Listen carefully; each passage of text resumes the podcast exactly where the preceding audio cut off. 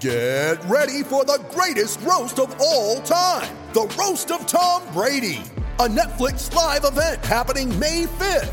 Hosted by Kevin Hart, the seven time world champion gets his cleats held to the fire by famous friends and frenemies on an unforgettable night where everything is fair game.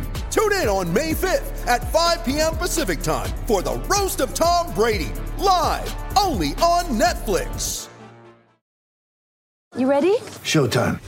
On May 3rd, summer starts with The Fall Guy. Let's do it later. Let's drink a spicy margarita. Make some bad decisions. Yes.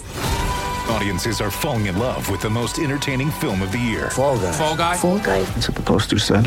See Ryan Gosling and Emily Blunt in the movie critics say exists to make you happy. Trying to make it out? Nope. Because I don't either. It's not what I'm into right now. What are you into? Talking. Yeah. The Fall Guy. Only in theaters May 3rd. Rated PG 13. I'm James Crepea with the Oregonian and Oregon Live, bringing you the latest Oregon Ducks headlines.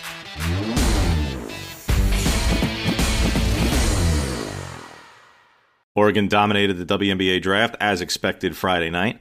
Three Ducks went in the first eight picks, led by Sabrina Ionescu going number one overall to the New York Liberty, and followed immediately by Satou Sabally going number two to the Dallas Wings.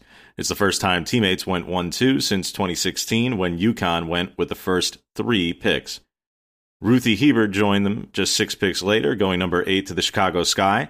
It was one pick earlier than a possible reunion with Ionescu, and Liberty's coach and general manager both acknowledged Hebard was among their targets had she been available, but instead, Hebard will team up with Courtney Vandersloot, who of course played point guard for Kelly Graves at Gonzaga, and the pick and roll will continue.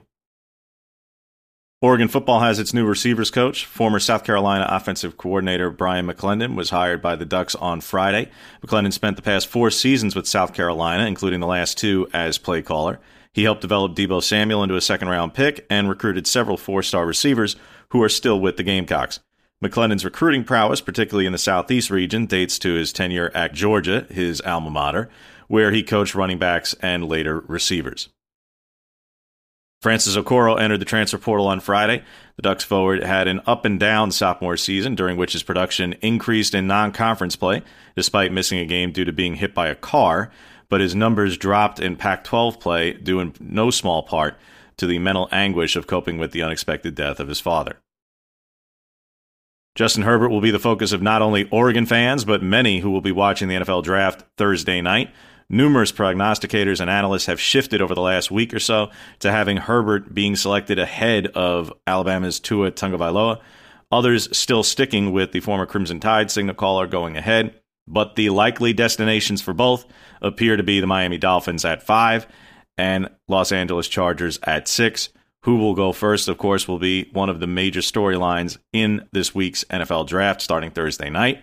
Of course, a trade by either the Detroit Lions at three or New York Giants at four would be the first major draft transaction that could shift where either or both quarterbacks end up headed.